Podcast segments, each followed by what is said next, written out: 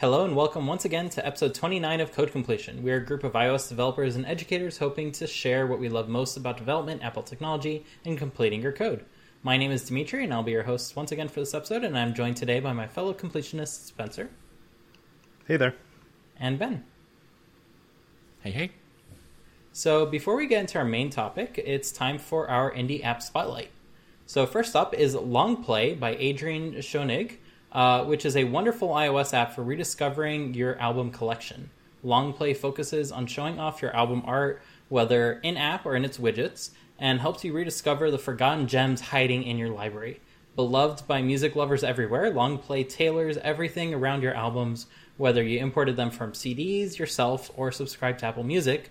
Um, as long as you can access your music in the music app, you can access it in Long Play. Longplay is only $3.99 as an upfront purchase, so be sure to support Adrian by downloading a copy today. Next, we have Money Flow by Daniel Romero, an iOS app centered around your spending habits and tracking them over time. Many things uh, can be automated, but I very much like the idea of manually keeping your track of your expenses because it helps you identify when something is off as soon as balances don't match up. So, MoneyFlow makes this easy by being a low friction and well designed app that integrates directly into your daily routine and helps keep yourself accountable. Uh, MoneyFlow is only $2.99 as an upfront purchase, so please be sure to give it a try and support Daniel. Finally, we have Proxyman by Nghia Tran, a macOS, iOS, and Android app that provides you with a web proxy backed by powerful debugging features, enabling you to capture, inspect, and manipulate both HTTP and HTTPS traffic. Proxyman provides you with full controls to filter URLs, customize your workspace, and even set breakpoints and run scripts when certain requests are called. If you do any sort of web development or interact with a server over a REST, Proxyman is a must have. Um, Proxyman is licensed on macOS and a subscription on iOS, so please uh, check out their site at proxyman.io to support Nghia and for more details. So, all three of these apps, uh, we have links in our show notes and uh, in the description on the YouTube video. Uh, so, please be sure to give them a try. Uh, if you are an indie developer, we want to hear from you. Please reach out to us on Twitter at Code Completion via DM so we can spotlight your app too. So, uh, on to our main uh, topic. there's a whole lot of things happening in the news with regard to Basecamp, so we figured we might go through exactly what happened so that way uh, we can all learn and do better ourselves, right? Yeah. I, I, don't think it would be that difficult to do better than what they've done. so, yeah, for real. it's, it's a pretty low bar. So to kind of just really give a quick recap, and there's a lot more here. Um, admittedly, I haven't even actually read sort of the canonical guide to what what all happened, which is an article from The Verge. But just sort of seeing it play out on Twitter, um, I have more or less the gist of what happened. And basically, it kind of boils down to there was um, some discussion among the Basecamp employees that they wanted to engage in, uh, you know, trying to understand how to support their uh, their disadvantaged or diverse sort of population of people who might not be white men that work at Basecamp. Um, and they formed a DEI uh, group, a diversity equity and inclusion, I think is what that stands for, um, group to sort of try and understand those issues and, and bring them to the forefront and, and help everyone grow uh, professionally within the organization. Um, and the the long and short of it is that basically that that group was shut down shortly after it was formed, and then Basecamp for some reason decided to take something that was going to be a change to company policy and publish it on their blog, which I already don't understand why they would do that. Uh, this is essentially information that really is only relevant to their employees, and yet they're putting it on their blog. I suspect because Basecamp, the people of Basecamp, the principal, you know, owners of Basecamp, sort of consider themselves to be thought leaders in in the space of running a company and and company culture and all that stuff. They've li- literally written books about these ideas. So I'm assuming it's because they thought that they were doing something innovative and that they wanted to share that innovative company policy with the world, right? Uh, the downside, of course, of doing that is if you aren't doing a good job of that, then you just have kind of embarrassed yourself in front of the world. And certainly it's the case that it seems to most people that uh, what they did was embarrassing, which is to say that that uh, politics and other non-work related uh, topics are just things that they don't want their employees spending any time on during work hours discussing with each other. Uh, and they thought that they could create a policy where these things aren't going to be discussed, and then they'll all be more productive. I guess if if they're not busy talking about politics, then they're just doing more work. I, it's really unclear what they mm-hmm. were trying to accomplish because, in my opinion, you can't control human behavior at a fundamental level. Right? People are going to do what they're going to do, and uh, and you and not only can you not control it, but you probably shouldn't. It's probably not your place to do that as the owner of a company. All you really can ask is just that your people do good work and that they and that they try and stay focused on getting their work done. But kind of outside of that, it's not really your place to tell people what to think or how to act or what to say. You know, obviously there's sort of bounds there. Like you don't want people to be outwardly you know mean or or or nasty or or uh, you know even to the point of of like being discriminatory or something right where they're just sort of treating people terribly that would be not good but but outside those bounds people are going to do what they're going to do so it just seemed odd that they would even attempt this um, but the bottom line is they they did attempt this and then within i think i don't know the timeline but i believe they announced this new policy like on a Monday, something something along those lines, and by Friday of that week, uh, from what we can tell, about thirty percent of the company, the company's employees have resigned over this this problem that they were having with management, um, like on the spot. They they offered these people, I guess, severance packages. Anybody didn't want to stick around, and about thirty percent of them, at least, took that severance and I it sounds like the severance and the sort of separation was immediate. They weren't like, oh, you know, two weeks notice or anything. It was just like you're working there one day, and essentially the next day you're not working there, and you've taken the severance package. So they they lost, from what we can tell, their entire iOS engineering team, uh, their chief of design, and a whole bunch of other people, some of which had been there for over a decade. Um, they they had this, you know, humongous brain drain of of people including core Rails team members who not only resigned from Basecamp, but also said they were no longer going to be part of the core Rails maintaining uh, open source, open source maintaining yeah, the open source project.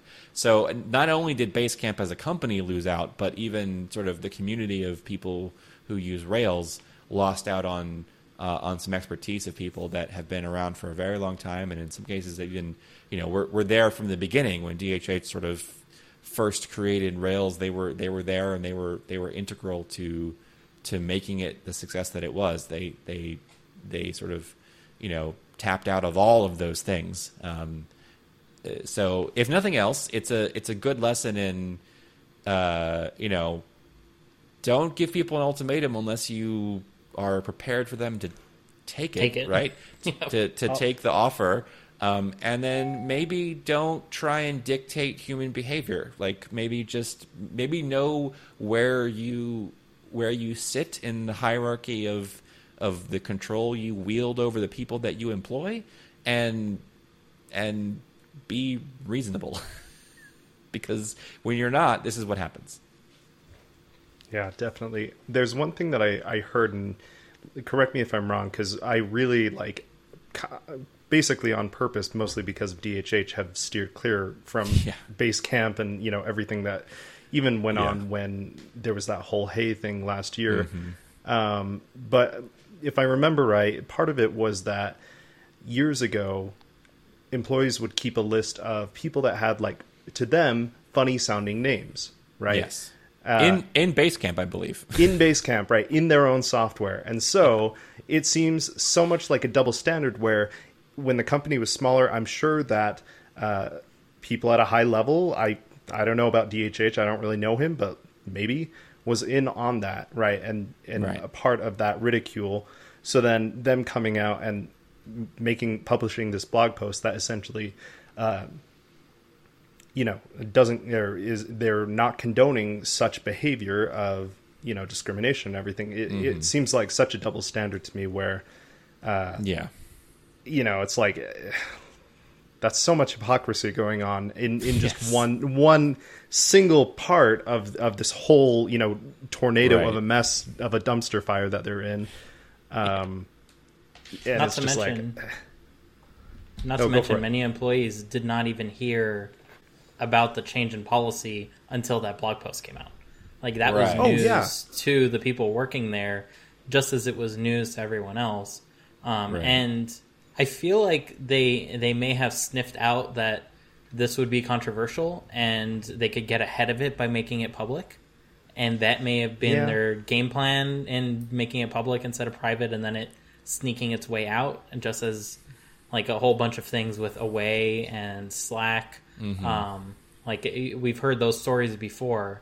Um, so I think that that may have been their game plan, but it was clearly very poorly thor- thought out because if it was going to be controversial, like they didn't they didn't really nail down why it was controversial and what the problems were because basically if you silence what people like say at work that works really well when you're at the top of society. It doesn't work so well when you're not.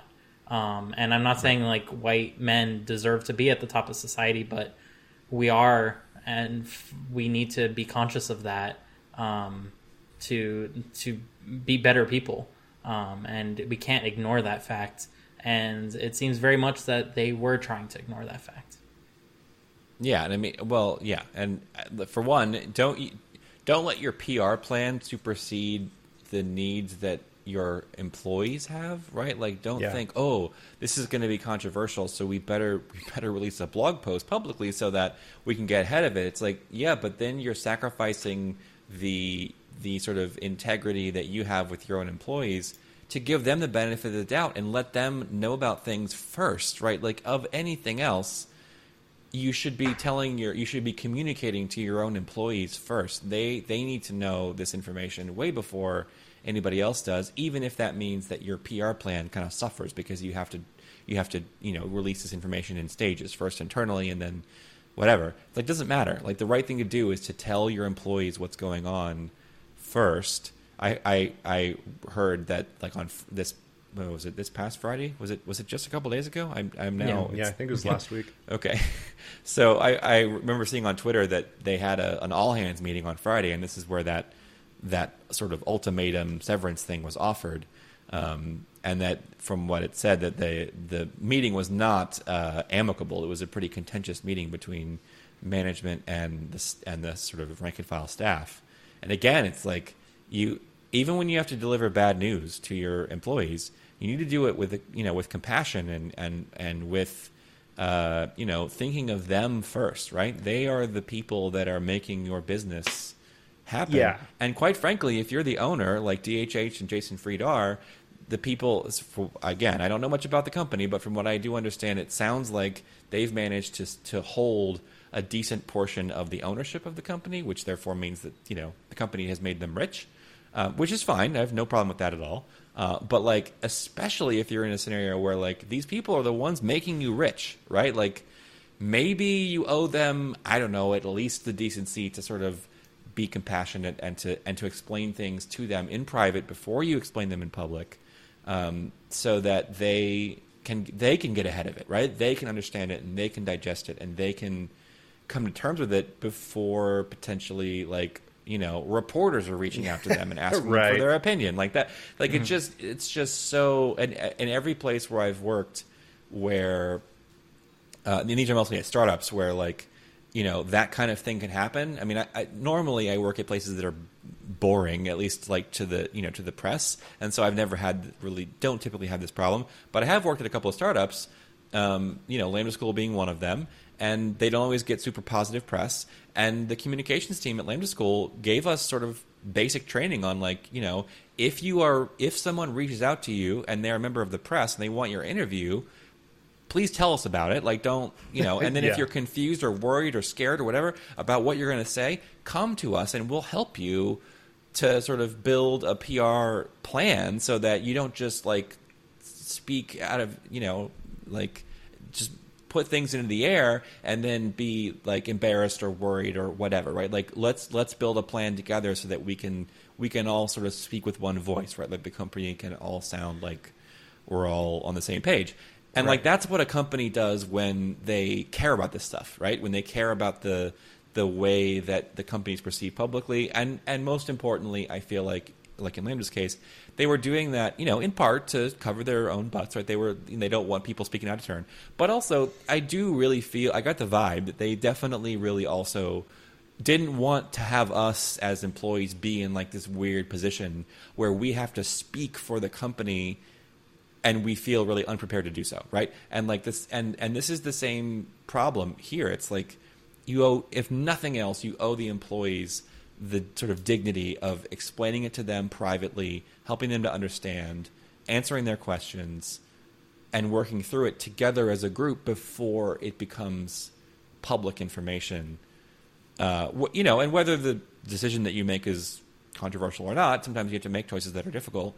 Uh, but like you owe it to them at, at a minimum to sort of, you know, and it seems like they did this like the opposite. Like they, all Oh, that I just said, all the advice I just gave, they did exactly the opposite, which is like post it publicly first, literally let our employees find out about it on our blog, which is just so Yeah. crappy. That's just such a terrible way to do things. And then and then when they get all angry about it, we have like a very contentious ultimatum meeting on Friday where we basically say if you don't like it, get out. Yeah. We'll, we'll give I- you severance. And I think it was made worse by the doubling down that DHH did multiple times, like between that that public announcement and the ultimatum meeting, that really made people sour because he basically said, as a very public speaking person about politics, that oh, it's okay if you do it on your personal uh, blog, uh, but we don't want it happening inside the company's communication channels. Sure. Um, and that really pushes how much privilege that he has as someone with an audience that he can say whatever he wants. Uh, but others that on the company's blog as well. yeah, on the company's like it's his personal blog because he owns the company. Um, like Right. I don't know how else to put make, it. Make no mistake, even on Twitter, he's speaking. I mean, unless Sure. you are totally unaware, even when he speaks as DHH on Twitter, he's still basically speaking for Basecamp. Like he's the Yeah. owner of the company. He, it's like you can't. It's like the you know once you're president, you kind of can't not You're the face Like- of whatever. yeah, like the thing that the things that you say, even when they're said sort of out of context and in jest or like ad you know ad hoc, and like you don't really mean it to be an official communication, you're still speaking as that person, right? So the idea that like he's just chatting about stuff on Twitter personally, and that's not this, that's not that's different than like you talking to a colleague about it over Slack is ridiculous. Like that, it's he's speaking for the company just as much as you would be speaking for the speaking, you know, within the context of the company privately inside of Slack is, you know, like it's it's all the same thing. Yeah. And, And what it it- all sort of reeks to me is like seeing seeing your employees as employees rather than like Yeah. humans first, right? Where it's like, oh, okay, everyone that I'm potentially letting go here has a family. They're going to have to find another job. They're Right. going to have to figure out, you know, where do I where do I get uh, my next job or whatever it is. It's it- there was uh, it feels like there was no sympathy rather other than like maybe the base amount of like PR ness that they had to do and then there were Well, just like yeah And we- it's always the people like that. It's always the you know like some super crazy religious homophobic congressman gets caught in a you know bathroom somewhere doing something Sure. like homoerotic, right? It's like always the people that are just like the most staunchly in one camp then get found out to be sort of like hypocritically doing the opposite. And and like these people have, you know, Jason Fried and DHH have authored multiple books about how to run a company and how to treat your employees well. And like they famously paid, you know, San Francisco wages no matter where you were. They were remote first, yada mm-hmm. yada yada. And like at this, and then at the end of the day, they basically, you know, again, we don't know the full context. 'cause We're not employees of Basecamp, and we don't want to say that we know everything about this. We certainly don't. But at least just from the stuff that has been made public, it seems pretty obvious they treated their employees like crap at the at the end of the day, right? Like, at, Oh, yeah. you know, like the chips are down. It's time to make a real decision. they treated them like crap, and and or they were protecting that's- the wrong employees. Or like yeah, the whole the whole thing started with employees that found it funny that their customers like had had a certain name uh, Yeah. and like there's nothing funny about that and the fact that that continued up until today that's the most worrisome Yeah. thing like it was it has never truly gone punished Right. you don't have to punish people by firing them and taking away their livelihood you have to however punish them to prevent them from continuing the Right. bad behavior um, and i think that's that's the mark that so many people it's been made clear to which is why they just left they had integrity Right. um, Yep. and there were two camps one which like did not want to deal with this and one that was happy to, to deal with it um, and the one that didn't want to deal with it they they left um, now i feel extra and, bad and to be clear, the- there are probably some employees that couldn't maybe afford to leave. Yeah, so no, we, we shouldn't and say not that just everyone that stayed is right. Yeah, so I was just about to say it's not just those that couldn't afford to leave. There are people that, if you're on a visa, for instance, you can't leave. Yeah, You Yeah, right. are beholden to that company to stay in this country. Um, and last I checked, it's not the greatest time to go traveling uh, back and forth. And depending on where your family is, that might be the a deadly mistake that Yeah. you can't you can't do anything about. And guess what? You have to be quiet. You can't get fired.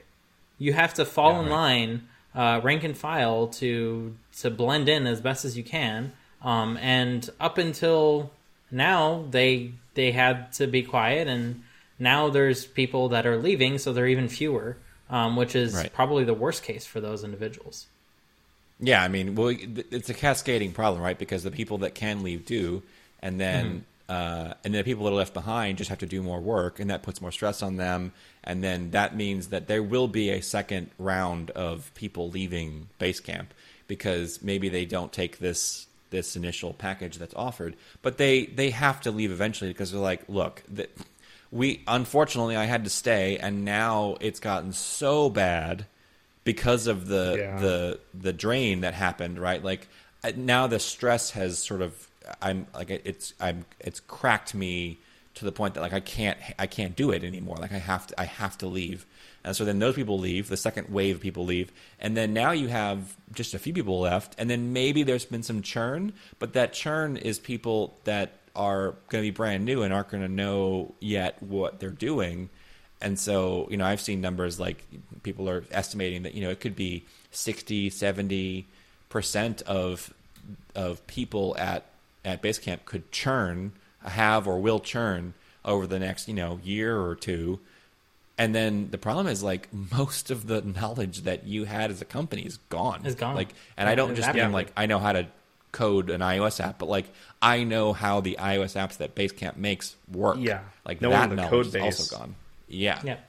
And that And you can't get there's no way to get that back instantly. Like that only comes No. back It's a over, lifetime of you know- career that has just gone, and it's gone to another company. Like someone else is going Right. to take advantage of that knowledge, um, and it's Yeah. not going to be Basecamp ever again. And there's there isn't uh, anyone with tons of experience that is now going to see Basecamp as a potential place to work because they are going to have seen all this. Um, and unless they agree that uh, such practices are uh, the way to go, they're not going to necessarily apply nor want to be recruited. I mean, I don't know about either of you, but oftentimes I get emails from Facebook that are reaching out to recruit me to work at Facebook, and there is nothing they can do. No monetary amount, no uh, way of massaging my shoulders that would make me want to work at Facebook. I am Yeah. Right. completely and utterly uninterested. I would prefer to become a farmer than work at Facebook. Um, not to say farming is a bad thing. It's just I would quit my career uh, and do something Right. else that I completely enjoy than to do that. Um, Yeah. and I feel like many people with a similar position, which is frankly one of privilege, they're not going to want to work there. So the only people that would fall for it are people with no experience or that are hungry to get some work. Um, and they, like, again, I feel bad that they're going to be exposed to that company culture because clearly Right. none of it is changing, right? No, Yeah, I mean that Like- they basically that their their their memo or whatever you want to call it basically is a, a description of that you know we like the way that we're operating and we're not going to change it even if a majority of people that work for us don't agree with the policies that we have it's like too bad right we're in charge Mm-hmm. we're we're not changing uh, And maybe they is- realized that after everyone took the severance package, right? Um, they they offered that little late. ultimatum as uh, like if you don't like it, please leave. Um, they didn't. Right. I don't think they realized at all that such a significant portion of their workforce would leave. Yeah. Which is which is I think especially funny considering that you know people like DHH pride themselves on knowing better than most, right? Like to the point of arrogance. Uh, what is good? You know what is the, what are the best practices? And like we're we're hopefully entering the the beginning of the end of the pandemic, at least in the United States, because you know lots of people have been vaccinated, and we're we're hopefully headed towards a world where things are going to be kind of back to normal. And and we've had over a year of remote remote work where people have really enjoyed that. Um, you know, in large part, and we've also got you know, uh, generally speaking, a pretty good economy. And all those things, all of those metrics, all mean that people who are talented and skilled are in a very good position to to get a great job. And and it's very much right now a buyer's market in like in the at least in the tech world. I'm not going to speak for other industries but in the tech world right now it's actually it's like a pretty good time to get a job and especially if you got good skills and you know and companies are realizing that maybe forcing me to do a one and a half hour commute one way to work in some stuffy office building or whatever is not going to be much of a draw. Like you know maybe we need to do better than that. And so companies the good ones are realizing that and are offering it. And so like you'd think that someone like DHH would realize if we do this and if a decent number of our people leave uh, or or that you know we say that you know you can leave if you want like a decent number of them might do so because like it's kind of a good time to get a new job Yeah. depending on what you on what skills you have and like this could actually be like a big problem for us because because it's a favorable market for that to happen anyway we might even be experiencing a little bit of churn because of that and then we put in this like trigger right this this like this event that causes a mass exodus well then we're really screwed like you'd think that he would see that coming but i mean obviously he didn't uh, and and they didn't, Or didn't a group care. or they didn't care, which is even worse. Um, Yeah. because because at the end of the day, they're kind of just screwing themselves. It's a, as far as I know, Basecamp is a privately held company, and it is very centrally owned by a small group of people. So if you do this, all you're really doing is hurting your own business, and therefore hurting your literal pocketbook. Like your the your your personal net worth is severely harmed by these actions you'd think it's kind of like it, it, it, if you think of it from that cold perspective, it's almost like how you know in the 2008 financial crisis, basically collectively as a world, right, as certainly as an American economy and, and even as a world economy, the people that were kind of watching all the levers and making sure people were doing what they're supposed to be doing, after it collapsed, one of the big takeaways was like we honestly felt like this wouldn't have happened because we assumed that the people that were doing all this crazy gambling with all this money wouldn't be so reckless because it literally will screw them over. Like it will it will it will ruin their own livelihoods. And so we thought that was going to be enough of a of a of a mitigating factor to prevent these the, one of the most egregious like behaviors from taking place because they would sort of have that self preservation thing, right? And like this is exactly the same thing. If you take all of the rest of it out and you just consider the cold hard bottom line, you'd think that you wouldn't do this because it's just going to ruin your own like um, your own prosperity. Like even aside from all of the gross like inhumane things that that that went on here, like all the ways that you treated your fellow employees like crap you think that even the money would like would be enough, but it, but but I guess not. Like I guess they it was it was either a gross misunderstand like not misunderstanding, but like a, a gross underestimation, miscalculation, or it was a hubris filled I don't care, get out, you know, you don't you don't deserve to be here anyway kind of feeling, which is also just terrible. Yeah, and also I think possible for DHH. Like, I, I wouldn't say you know that would be a normal thing for most people, but from him, maybe you know, like an ego filled type thing. I don't know. Yeah. I, I, I really see, don't uh, like him at all. Out of all the out of all the terribleness, I did see one joke on Twitter that I thought was pretty funny. So like he was famously very much against, and I'm sure is still very much against Apple's 30% cut that they take in the App Store, and that was a lot of what happened with the whole Hey thing. And it's just kind of funny Yeah. that like the you know they're not official, but like the estimates people have said, it's it sounds like about 30 ish percent of the employee quit on that day. You know they took severance. That somebody made a joke like, well, you know how much DHH doesn't like losing 30 percent Of which anything. It's a it's a it's a crass joke because it's talking about people, but it is kind of funny. Like it is, it you know, because he doesn't he he doesn't want to miss thirty percent of the App Store revenue, and I'm sure he's very much not happy that thirty percent of his of his company walked because of their sort of you know irresponsible behavior. the deeper irony there, I think, is that he was arguing that Apple doesn't deserve the 30% because they didn't make Hey uh, and they aren't Right. providing anything that props Hey up. They're just a storefront, basically. Um, Right.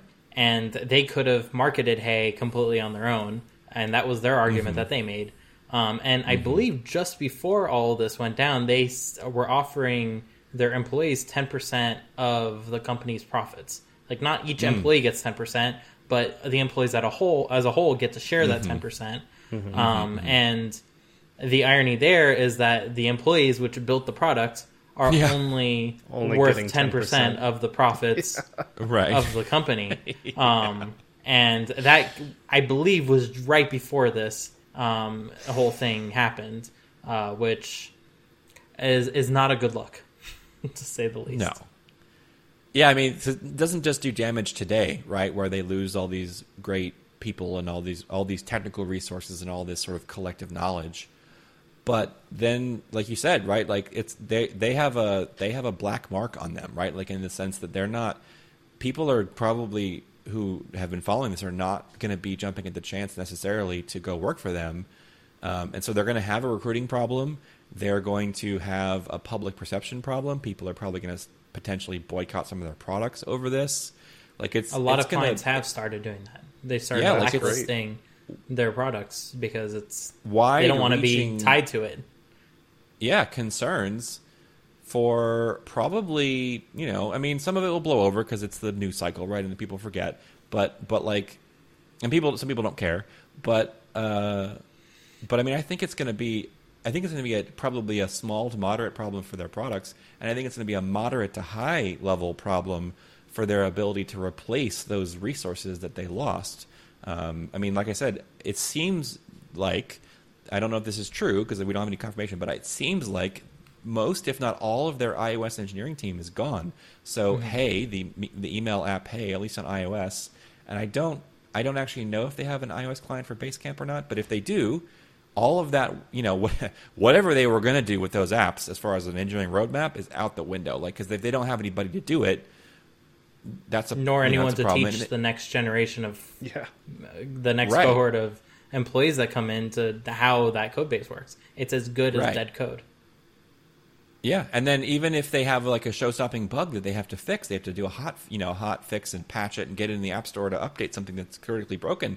Even that is going to be very difficult to get done in any sort of reasonable amount of time.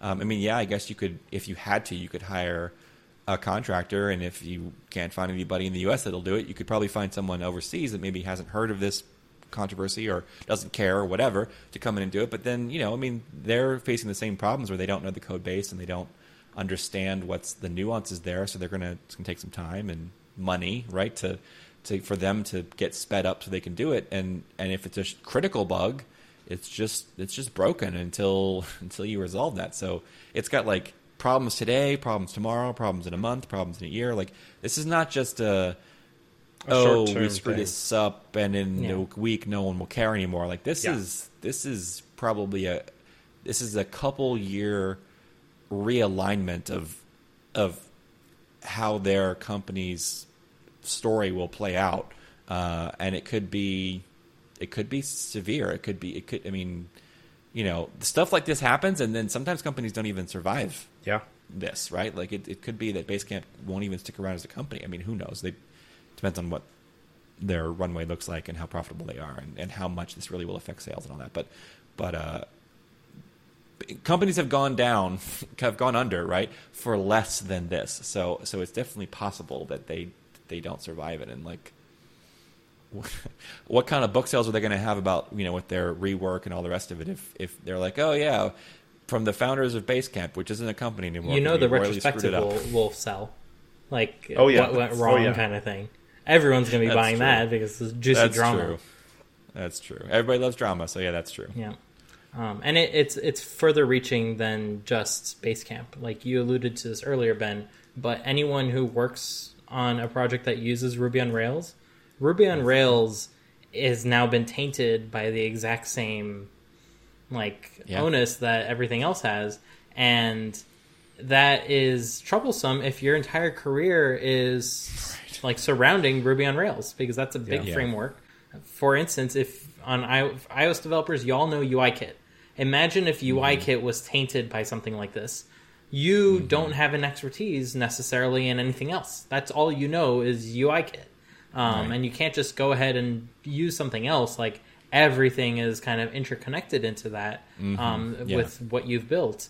Um, and that goes the same for anyone that uses Ruby on Rails, which is a framework for the Ruby language, which was not invented by DHH, um, but it's it's one of the main web frameworks that allows you to build out a web application with Ruby nowadays.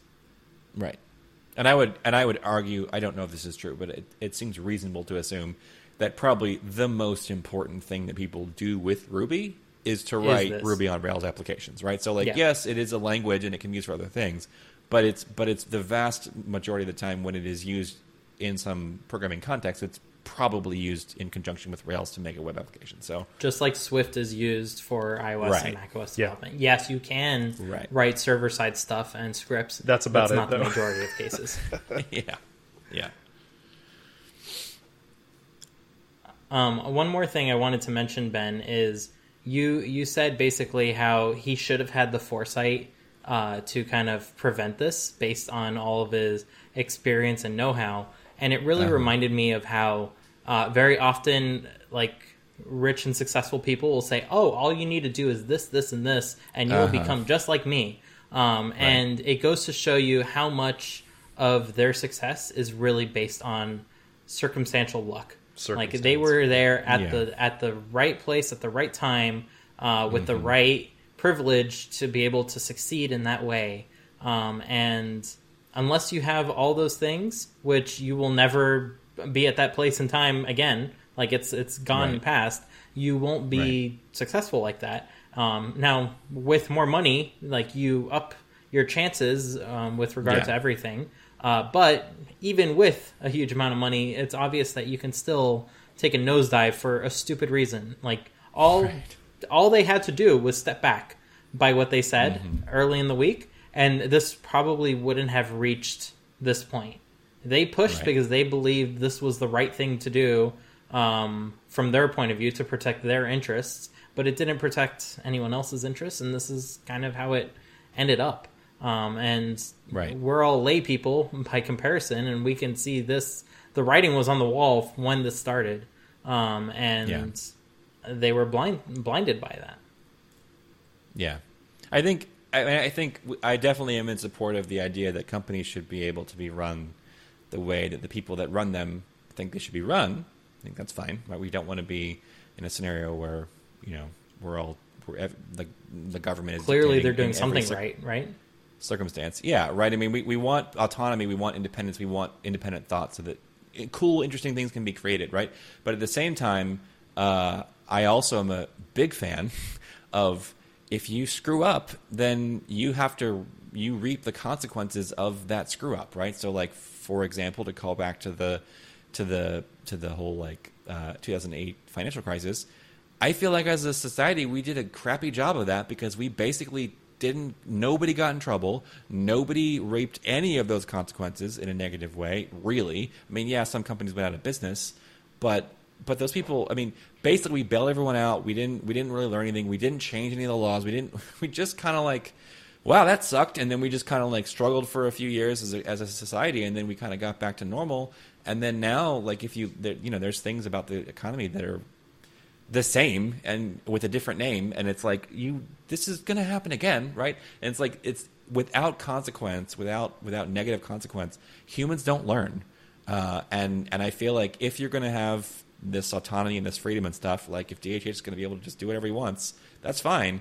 But like when you make a boneheaded decision like this, then you, guess what? You get to be, you get to reap the crappy consequences that come from that, and that means you lose all of these probably you know decade long colleagues and friends. And I mean I'm sure that these people have lost friendships over this and and, and in addition to the to the the just like human capital resources to the company itself there's also I'm sure been personal relationships that have been seriously strained or broken uh, it's it's a significant event for the principal people of, of Basecamp and all of the employees that work there potentially for life for a lifetime right like it's potentially a life altering event that just occurred to yep. many people. Not just like, oh, I got to get a new job, but like, oh, this friend that I had for a decade that I work with, like, we don't talk anymore because they were on the other side of this or what, like, whatever. I'm just making things up, but like, it's probably a a, a life altering event for some people, and it's all because because we wanted to have funny sounding names in a spreadsheet. Like, I just it doesn't make any sense. I mean, yeah, if you think somebody's name is funny, in your own head, I guess that's fine. But like, don't write it down. Don't don't share it with your colleagues. Like that's wildly inappropriate. Not to mention, these are and your then, customers. These are the people yeah. who yeah. are trusting in your in in your product and propelling you as a business. I mean, yeah. how right. offensive of a thought. Yeah, like to to even think that their name is funny. That means you have no care as far as who they are um, with regard to what your position is.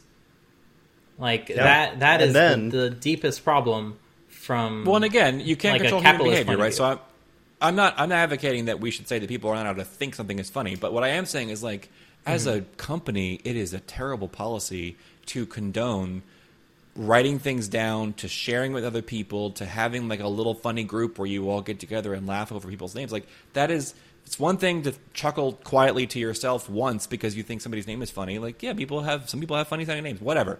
But like, you don't, you don't, you don't turn it into a culture. That's what I'm saying. It's like you don't like. It's one thing for one individual employee. Haha, this person's name is funny. To myself, like maybe that's maybe you should think twice about doing that because you're being kind of cold and and whatever.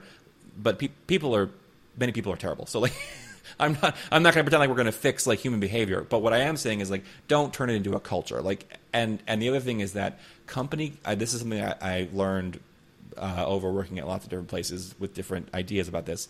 Company culture is always created. If you think like the, the idea, I think behind this memo is like that we want to create a company culture that is sterile, that is just about work, that is not involving other things about people's lives. Yeah that is never going to happen, right? Like that is just not how humans come together and and communicate. So if you think that you can do that, you can't.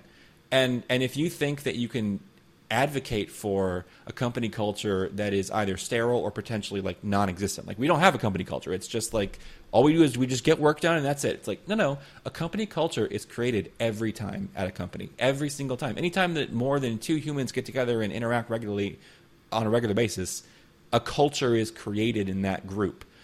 And if and you have two options as a company. You can either actively cultivate a culture that is positive and inclusive and, and compassionate and all of those things, or you can sit back and do nothing.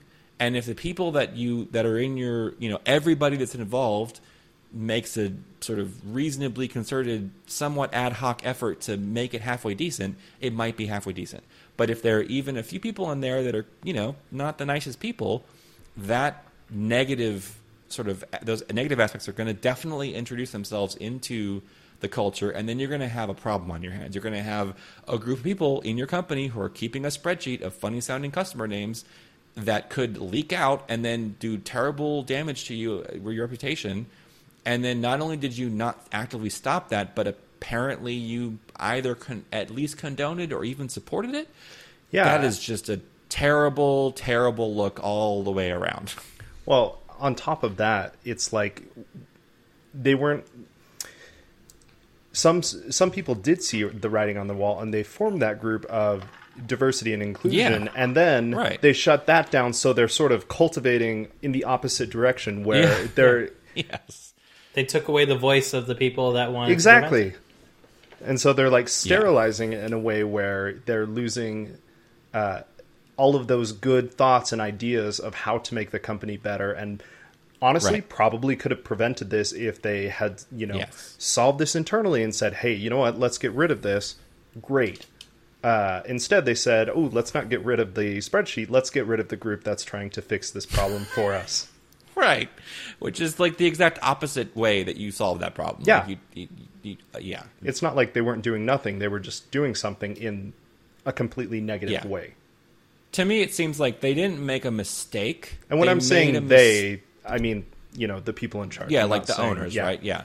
So the owners didn't make a mistake. They made a mistake, and then they compounded that mistake with additional decisions that made it clear that it wasn't a, it wasn't a mistake that they just oh we screwed up and we're going to fix it.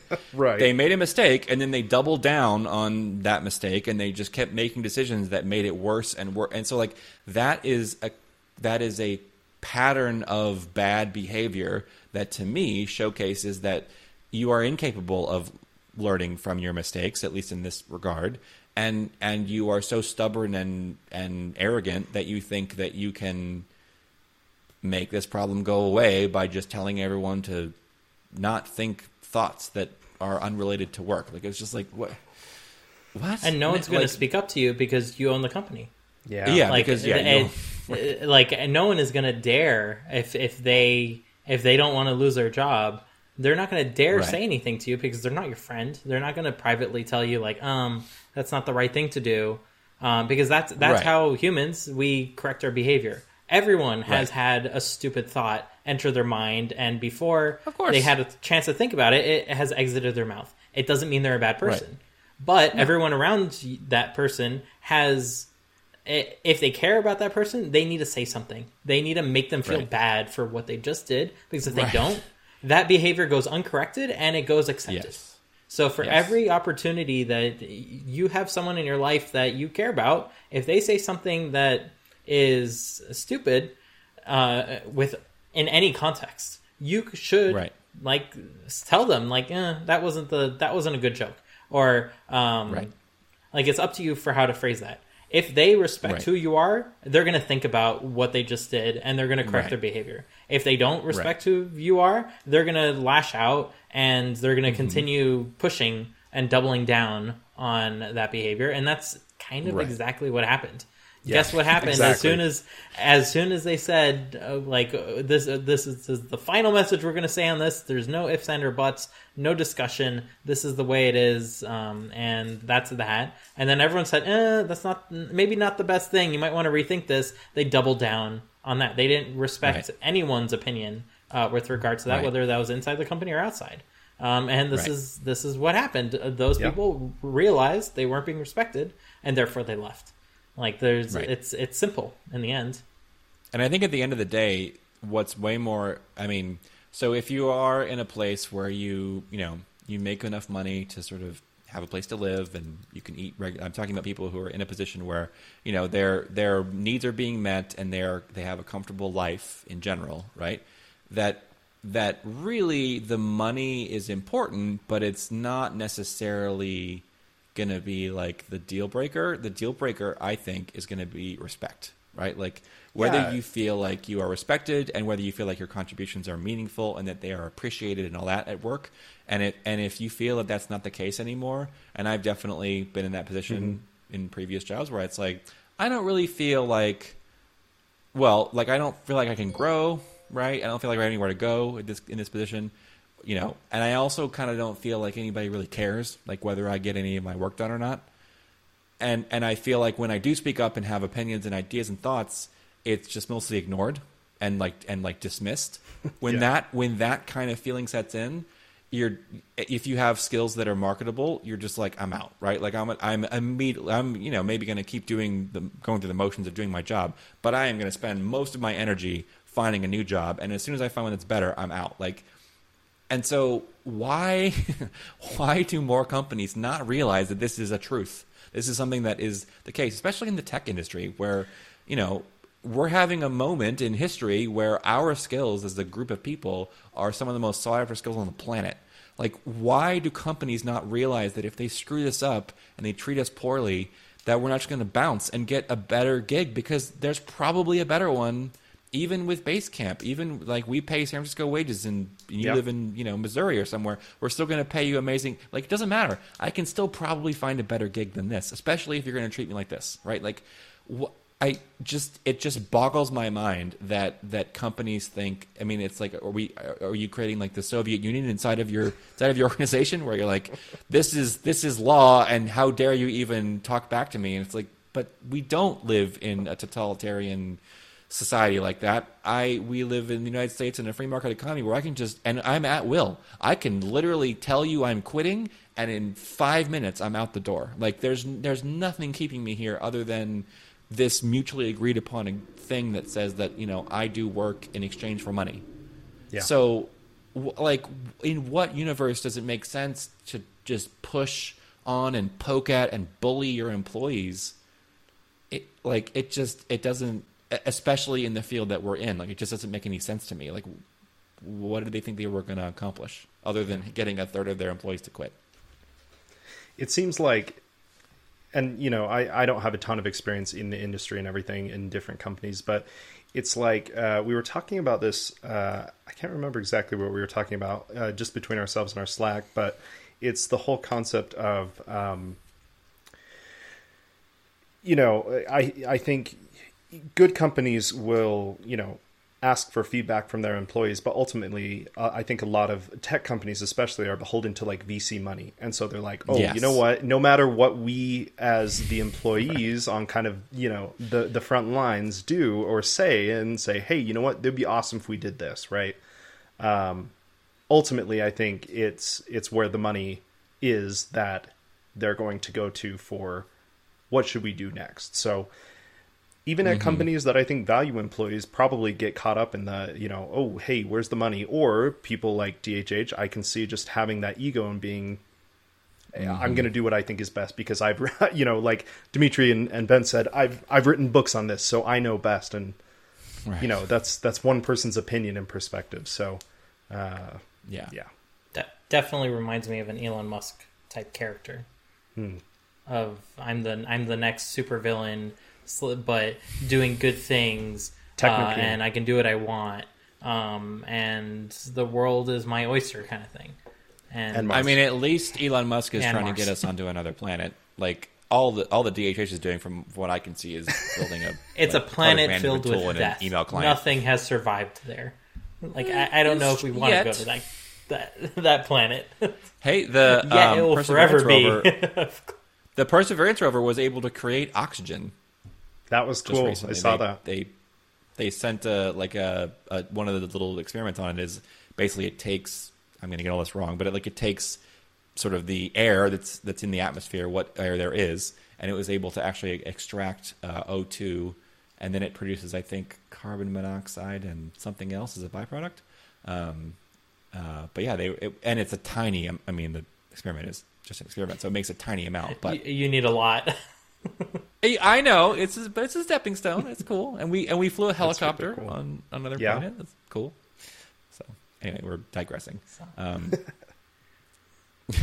one one thing this completely reminds me of in terms of boneheaded moves uh, that people keep doubling down on uh, is to to change topics a tiny bit is what's going on between Apple and Epic at the moment. Yeah. Um, Yeah. The first trials were today as we record, uh, and Apple is very much doubling down on this is the only way to run an app store, and a lot of dirty laundry is coming out.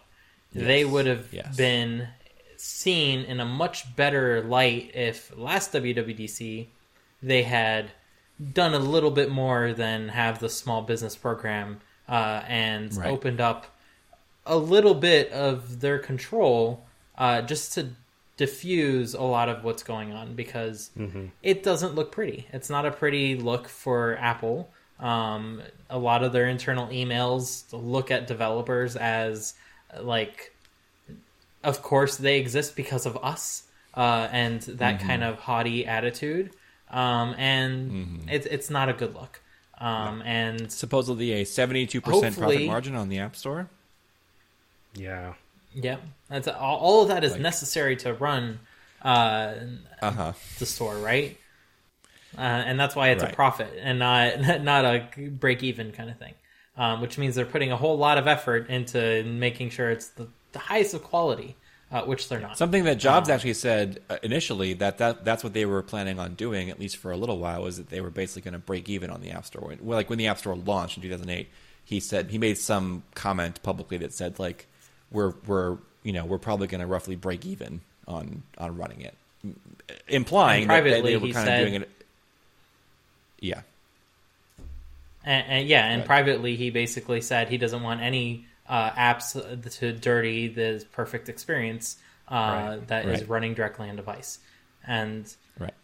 I'm not saying that people are perfect or people shouldn't be idealized for having good ideas, but hopefully these opportunities give the next generation of developers that will eventually build up their own companies some food for thought and how to behave differently um, and how to Yeah. be more human about everything uh, because ultimately whether you're a business dealing with another business um, or dealing directly with customers you're dealing with other people. Like Yeah. they are not inferior to you. They are the same as you. Um, and for all that apple does to make things seem more equal they also do a bunch of shitty things that kind of show that they think the opposite which is very very unfortunate I was just going to say, and it's it's interesting to see how everyone is responding to this whole situation uh, with Epic. It's not just Epic that said, "Hey, you know, we're going to lower it down to twelve percent," uh, or in, basically an eighty-eight percent cut for for the developers. But now, I just saw a couple days ago or yesterday that uh, Microsoft is going to do the exact same thing. So, uh, you know, people are it's it's not like Epic is kind of just dying on this hill alone. Now Microsoft, which Yeah. is arguably the next biggest sort of app store with uh, Xbox Live and everything that they have going on, and the Microsoft Store itself, uh, they're like, yeah, you know what? Maybe it is time for a change. So Did they did Microsoft announce that for Xbox, like for Xbox games? I think yeah, so. so yeah. they had it for the Windows Store for a while because they had to compete. There's no, Right. there's no, there's Right. plenty of alternate ways to get Windows apps. So they had to compete Mm-hmm. hard um, on the Windows Store to make it a viable uh, platform as a, a marketplace. And Right. incidentally, they didn't have to compete for Xbox. So you saw that Right. they had this huge dichotomy in terms of what they were doing in one app store versus the other app store. Um, and it's funny we use the term app store. Apple invented the app store. There were not a thing called Right. apps, really. Uh, it was always software. Um, and for the longest time Mm-hmm. on Macs, people used apps. So I think Apple does Mm-hmm. deserve to call their thing the App Yeah. Store. They really did Sure. pioneer a lot of that. Right. Um, but and I think they also deserve to have full control over that. But they need to cede that control in different ways, um, and that's very important in terms of public perception, especially as it's falling apart. And I very much think Microsoft was doing that now to avoid the the Yeah. the shots that are going to come at them next because Oh, absolutely. Google is next to to, to be in the spotlight Mm-hmm. with regard to this, Yeah. and Microsoft was stepping away from that and saying we are not part of this, um, and we're going to look do at us. we We're- we're good. to just be outside of that spotlight. Yeah, Yep. Right. Yeah. I mean, you look at all of the Yeah. um, the antitrust uh, court cases that have gone on in the last year or so. I think there's been one that Apple's not been a part of, and then you know they they didn't get caught in one of them, but they're in everything else. And then they're I think Microsoft wasn't in one of them, and so if they can at all avoid something like that, Microsoft that is, then yeah, I get that. Trying to save face, trying to, I mean, do it before they look bad. Good for them. Right. I wish Apple would do that and just I mean, say case closed. Let's let's do it. I mean, just like just like us, people said no, this is bad behavior. So Microsoft said, okay, this is probably bad behavior. Let's not do this. Like Right. it, it, it works for people. It works for companies, which in the United States are people. Um, it goes it goes all the way around, and bad behavior should be shunned. It shouldn't be canceled, as everyone likes to throw around with cancel culture. I don't I don't think like unless it's egregious behavior uh, that we necessarily need to ruin someone's life um, for that. But Right. like it deserves it deserves when others kind of uh, tell you to your face that that was not something that you should be doing and if you don't listen Right. to that then you aren't really growing as a person It needs to be looked at. And the- it needs to be kind of reconsidered Yeah. or reevaluated. And the boneheaded thing is that is that they have spent so much time digging their heels in, Apple in particular, over these ideas that eventually these problems are going to build enough steam and they're going to get just juicy enough for Congress in the United States to just get a hold of it and say, "Oh, well, now we need to now we now we need to flex our muscle and we need to stop this terrible behavior from happening which i have i mean personally speaking i have no faith in anybody really in congress to do the right thing. They're all a bunch of overpaid fairly incompetent people who like to just stick their nose where, they, where it doesn't belong at least that's my opinion. But like the, all you do by waiting this long is you just eventually enough smoke builds around this that there's fire, and then Congress wants to stick their noses in and start to and start to to create law and regulation, and and that doesn't usually work out well for the person they're pointing their litigation or their uh, their regulation gun at, right? Like that, you you get all this new regulation. It's not necessarily it. Usually, unfortunately, ends up helping the people that are the most entrenched, which is quite sad. But like, it's if if they're focusing their ire at Apple, it's not going to be good for Apple, and they don't. They will no longer have control over changing the terms, right? It goes from I get to decide what sort of what I'm willing to give up, right? Like maybe I'm going to give up a little bit more of the cut. Maybe I'm going to give up, I don't know, some you know side loading or some other thing. But if someone else becomes in charge of what you give up, then you probably aren't going to like what they're going to tell you to give up. And especially if it's Congress, they have the force of law behind them. Like that, it's you can't ignore it. You you have to do it, short of you know getting in legal trouble from them. So it just seems particularly short-sighted to say like we're going to you know obviously you don't want to just respond at the very first person who complains necessarily to change your whole policy but like this has been a problem for a long like people have Yeah. been talking about this for a long time and the cut and the side loading and all that stuff i mean i don't know which set of things is the right answer the right compromise but uh, it seems pretty silly for for a company that seems to pride itself on on critical thought and on doing the right thing and on carefully considering all their options and, and being being a, a company that moves forward with very clear purpose. I think that is true about Apple in general. It seems odd that they wouldn't take that same process and apply it to this. Like, w- eventually, people are going to get pissed off enough that they're going to like go yell at their congressman, and then you have Josh Hawley running around making up things that don't make any sense. By the way, yeah and yet, they have like, no but he's a no domain knowledge at all but he's They a have no congressman. like he talking has an, a ridiculous amount of power, and he can make you do all kinds of Yeah. stuff you don't want to do. Like, just do like I realistically can't see Compromise. Apple winning this. Like, there's there's No. no. way that they get away with this long term. Uh, like you said, Yeah. or one of you said, you know the the um, I forget what the program is called, but you know the the small, Small business, Oh, the small business yeah, program? that right. Like, I agree that was totally a way to diffuse it, and maybe they do it one more time. But long term, even like short term, I don't think this is gonna pan out well for them. Where And even if they don't lose the epic battle, right? Like even Yeah. if they Which it actually seems like they that won't. They- it's just going to continue win that. boiling. It'll just yeah, keep happening. it's just going to keep. Yeah, yeah. and, and the stronger they dig their heels, the worse their argument like Yeah. looks Right. because their argument is full of holes from the very beginning. Yeah. like Right. it was not based in any sort of evidence. It was this is how we want to do it because it's going to make our product successful. Which, from a business point of view, is not the wrong thing, but it becomes a problem when you have so much spotlight on you that Yeah. other people's livelihoods depend on it.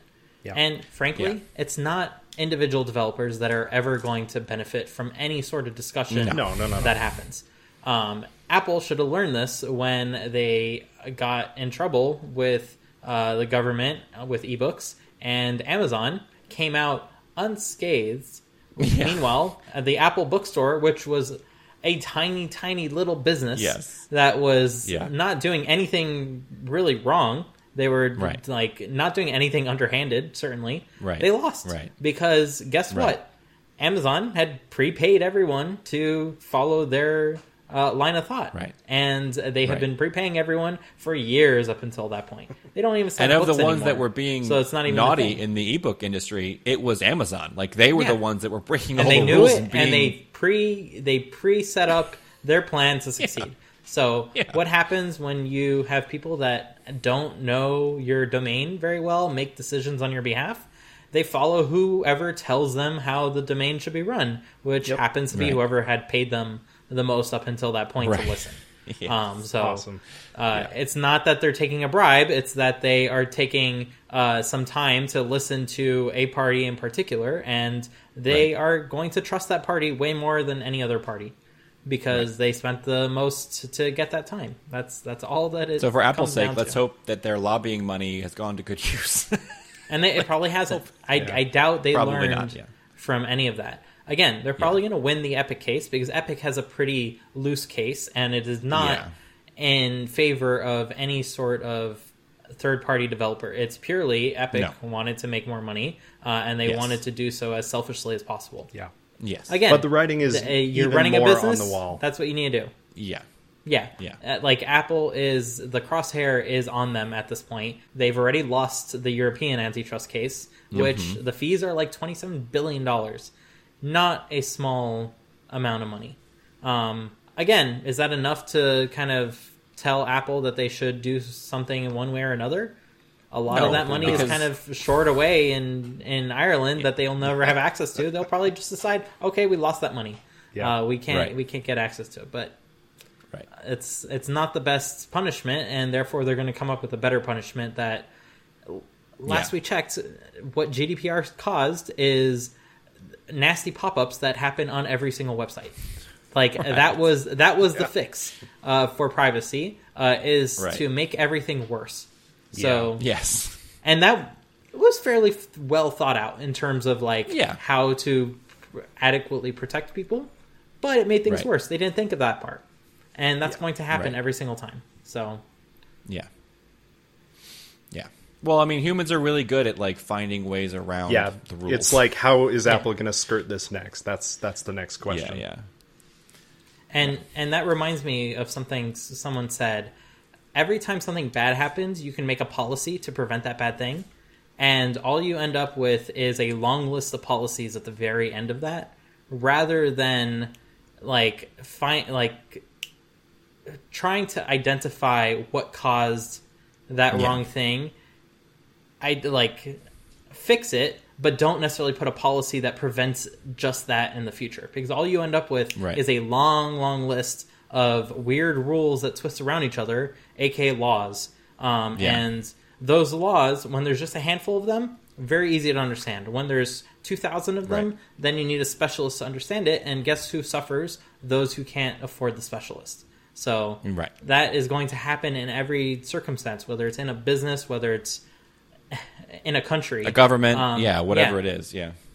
and it, it's unfortunate that happens that way but that's again like like we've been saying it's human nature um, and the easiest way is to to denounce such behavior as much as we can. So that's that's on all of us. Anytime we see something that we don't agree with you need to stand up for it. Whether you're standing up for someone else who can't or you're standing up because you have the ability to it's important that you do so because if you don't that behavior is just going to continue so this week's episode of Code Completion is brought to you by Mystiko, an iMessage app for your iPhone that makes it easy to send your friends and family passwords, notes, documents, and other confidential information that you just don't want sticking around longer than it needs to. Are your parents asking for your Apple TV password yet again to log into iTunes on their Apple TV? Send them a Mystiko secure message. Mystiko secure messages are encrypted using AES-256 before being sent, and only the recipient will receive the key to decrypt them securely through iMessage. The catch? Once they decrypt the message, they won't be able to see it again once it's closed, making sure that what you sent them can't be seen a second time. Mystiko is available for both paper use and as an auto renewing subscription, so you only need to pay for what you use depending on how you use it, and comes with fr- 10 free messages so you can give it a try. We want to thank Mystiko for sponsoring our show. Search for Mystiko, that's M Y S T I K O, on the iMessage App Store today to give it a try. So, with all that out of the way, it's time for Compiler Error, a segment where I get to test my fellow completionist knowledge on Swift, Apple, and all things development. Uh, and today's uh, Compiler Error is actually inspired by the recent uh, Ask Me Anything uh, that uh, Underdog Devs did with Chris Lattner. Um, so, that recording should uh, come out soon, and I encourage all of you to listen to it because it was a great talk. Um, all three of us were kind of lurking and asking questions uh, as well. So it's yet another chance for you to see all of us uh, if that is your thing. Um, but with all that said, let me remember to record. Uh,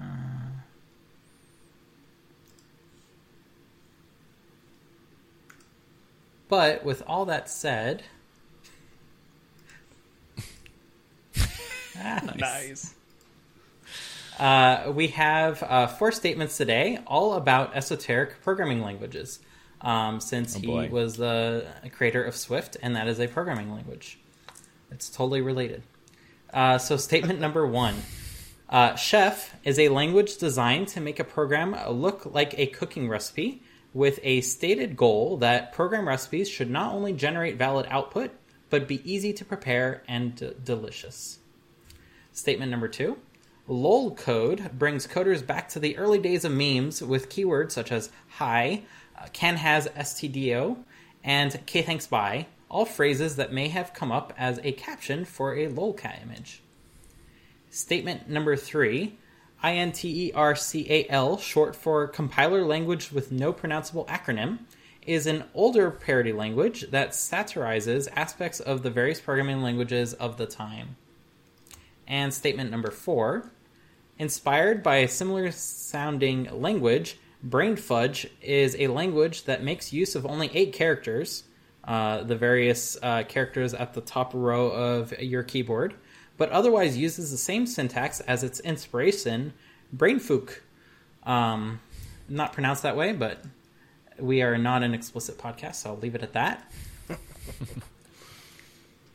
Uh, so, uh, Spencer, as our resident language expert Oh. that wants to stay in Swiftland as much as possible, I remember you saying that not too long ago. Why don't you go first? Yeah. Okay. Um I think I'll start with the most likely. I think lolcode definitely seems like something that someone made in like the early 2000s. Um I have no idea. The Chef also seems pretty likely. I can see someone doing something like that. So I think it's down to 3 or 4 for me. Um something tells me that number 4 is probably at least the original language is probably real. I don't know about brain fudge, but I, I think I'll go with number. I don't know. Yeah, I'll go with number three. I've got no rhyme or reason for this one, but we'll we'll go with number three. An excellent choice. I hope so. And Ben? So I first want to say that these all sound fake. Um, so I have no frame of reference to know if any of these They are aren't very useful, I'll give you that. Oh yeah, But the but but the really sort of mind blowing thing is that three of them are real because that's how this game works, right? Is that three of these things are, are true and one of them is false. So that is actually the most I think interesting part of this particular round of compiler error is that three of these things are actually real. Um, I'm gonna say I'm gonna follow Spencer in that I do think that lolcode just sounds silly enough to be real. Uh, Chef also sounds ridiculous, but just this side of ridiculous enough to like that someone, some kooky person would have thought that up and made it. So I'm just gonna take those as being, you know, enough of a meme language that like it exists. Uh, so then we're down to intercal, which I think is funny that you don't actually pronounce it as an acronym, even though it is pronounceable as an acronym because that's what it says in its Yeah. description. and it stands for Compiler Language with No Pronounceable Acronym. That's what it right, stands for. right. yeah, of course. Right. Of course it does. so uh, that and that it's an older parody language and it satirizes the aspects of the various languages that existed at the time. Again, that all sounds super plausible. Unlikely that anyone would bother with any of this, but like super plausible. Um, uh, and the last one, the whole brain fudge thing. Like I've seen languages that are made up of a very tiny number of like usable characters. You know, in many ways, just to be funny or whatever. And like, it's certainly possible that you could create a language like that. Um, again, not very useful, but possible. So unfortunately, they all sound like they could be real. I am going to say that brain fudge is the compiler error and I'm making that decision because I feel like I go with three or four, and I'm just like making sure that we have a spread of options. All like right. because you pick three, I'm picking four, but there's like you said, really no rhyme or reason to it. An excellent choice as well. Uh, so let's go through them, starting with uh, the ones that you agree on, which is uh, number one and two. Uh, so, Chef is a language designed to make a program uh, look like a cu- cooking recipe. Um, now, if such a hello world were written in this uh, language, what do you think the recipe would make? Um, maybe cookies because the world is round. I don't know. that would have been a good one. Um, one of the one of the examples uh, there is uh, the Hello World souffle, uh, which uses like okay. 160 eggs. Um, otherwise, it wouldn't actually print "Hello World." Um, but that is one such example, and this is a real real language. It starts off with uh, a description that what the what the program should do. There is a list of ingredients, uh, and then there's a list of things that you need to do to kind of build up your uh, recipe. Most of these do not build actual usable recipes, as you can surmise by needing 161 yeah. eggs for anything. Um, but uh, they always look like a recipe in the end, and hopefully uh, they end up being uh, something easy to prepare and delicious, uh, as is the one of the stated goals for uh, the project. So this one is completely real. So good job uh, not picking that one. Let's going on. Let's go on to number two. so LOL code um, is also a real esoteric language. Um, and uh, a hello world would look something like hi uh, ken has std input output uh, and then uh, i think it's validate hello world and then okay thanks bye to end the program uh, so imagine putting your favorite little cat memes on each statement and you have a programming language um, as was invented by uh, a bunch of people who wanted to have fun well that means that one of us is right one of you is right. Yep. Um, so Spencer, you thought number three is the compiler error, um, and this is for Intercal, which is short for compiler language with no pronounceable acronym. Um, which I am honestly not sure uh, why Intercal would stand for something like that, uh, because this is an actual programming language that someone uh, thought would be have been a good idea, mostly to make fun of all the other uh, programming languages with weird acronyms that uh, ultimately didn't necessarily uh, mean anything. Uh, so uh, that's that's what they came up with, uh, and that one is 100% real, which means I am sorry, Spencer, but excellent job, Ben, for um, detecting that number four is the compiler error. So Brainfuck, as I'm now gonna like to say it, is a real programming language. It is composed of eight characters most of them are brackets, pluses, and minuses, uh, which makes the language look uh, very difficult to look at um, because it's just those characters. Um, any other characters are basically interpreted as comments, uh, so you can hmm. comment your code, which is a good thing. Um, but the rest you're of it is need just, to. Yeah, you're definitely going to need to. Uh, the rest of it is just um, garble. Uh, and the the best thing I saw on the Wikipedia page is uh, this language is referred to as uh, a Turing tar pit. Uh, it can be used to write any program, but is not practical to do so. Um, so that was a fun uh, terminology that I learned in all of this. That's good. Um, and that inspired uh, because none of those characters, if you've ever read old comics, none of those characters are ever used when someone is like screaming expletives uh, in little thought bubbles. They're they always use the other uh, uh, punctuation characters. So I was inspired to invent brain fudge, which someone actually at least started uh, as a programming language. There's no implementation on GitHub, but there is a few. There are a few repos of someone like wanting to coin that. Um, but I added my own twist by actually using all those uh, symbols that would otherwise show up in those uh, thought bubbles as uh, the tokens for the language that would otherwise use the same syntax. Uh, so good job, Ben, uh, for detecting that. Nice. I am sorry, Spencer, you got thwarted by compiler language with no pronounceable acronym, aka Intercal. Um, See, that is the kind of nerd joke that is just just perfect enough to be real. Like it's Yeah. like that's that's nerd humor right there, and it's it's it's not funny, but it is it is accurate. So, uh, as always, I want to personally thank everyone for listening in this week. Be sure to follow us on Twitter at Code Completion to know when new episodes get released. Uh, and feel free to tweet at us if there's a topic you'd like us to dig into. Uh, more importantly, as a small podcast, be sure to rate us on iTunes slash Apple Podcasts, uh, so that way more people can find us. Uh, and give it a star in Overcast if you use Overcast. Uh, and Ben, what was that other podcast player that we did not know existed? Like pod nods or something like that. Yeah, pod nods. So if Like you're listening on 5% of Podnots, you? please let us know um, what uh, type of podcast player it is because we have never heard of it. Um, but it's cool that you are listening, and we encourage you to uh, listen to our future episodes as well. Uh, so once again, I want to give my thanks to uh, Ben, who is at Ferrous Guy. That's F E R R O U S G U Y on Twitter, and Spencer, who is at Spencer C Curtis. That's S P E N C E R C C U R T I S on Twitter for joining me this week. My name once again is Dimitri. You can find me at Dimitri Bouniol. That's D I M I T R I B O U N I O L, and we'll see you all next week. Bye. Bye.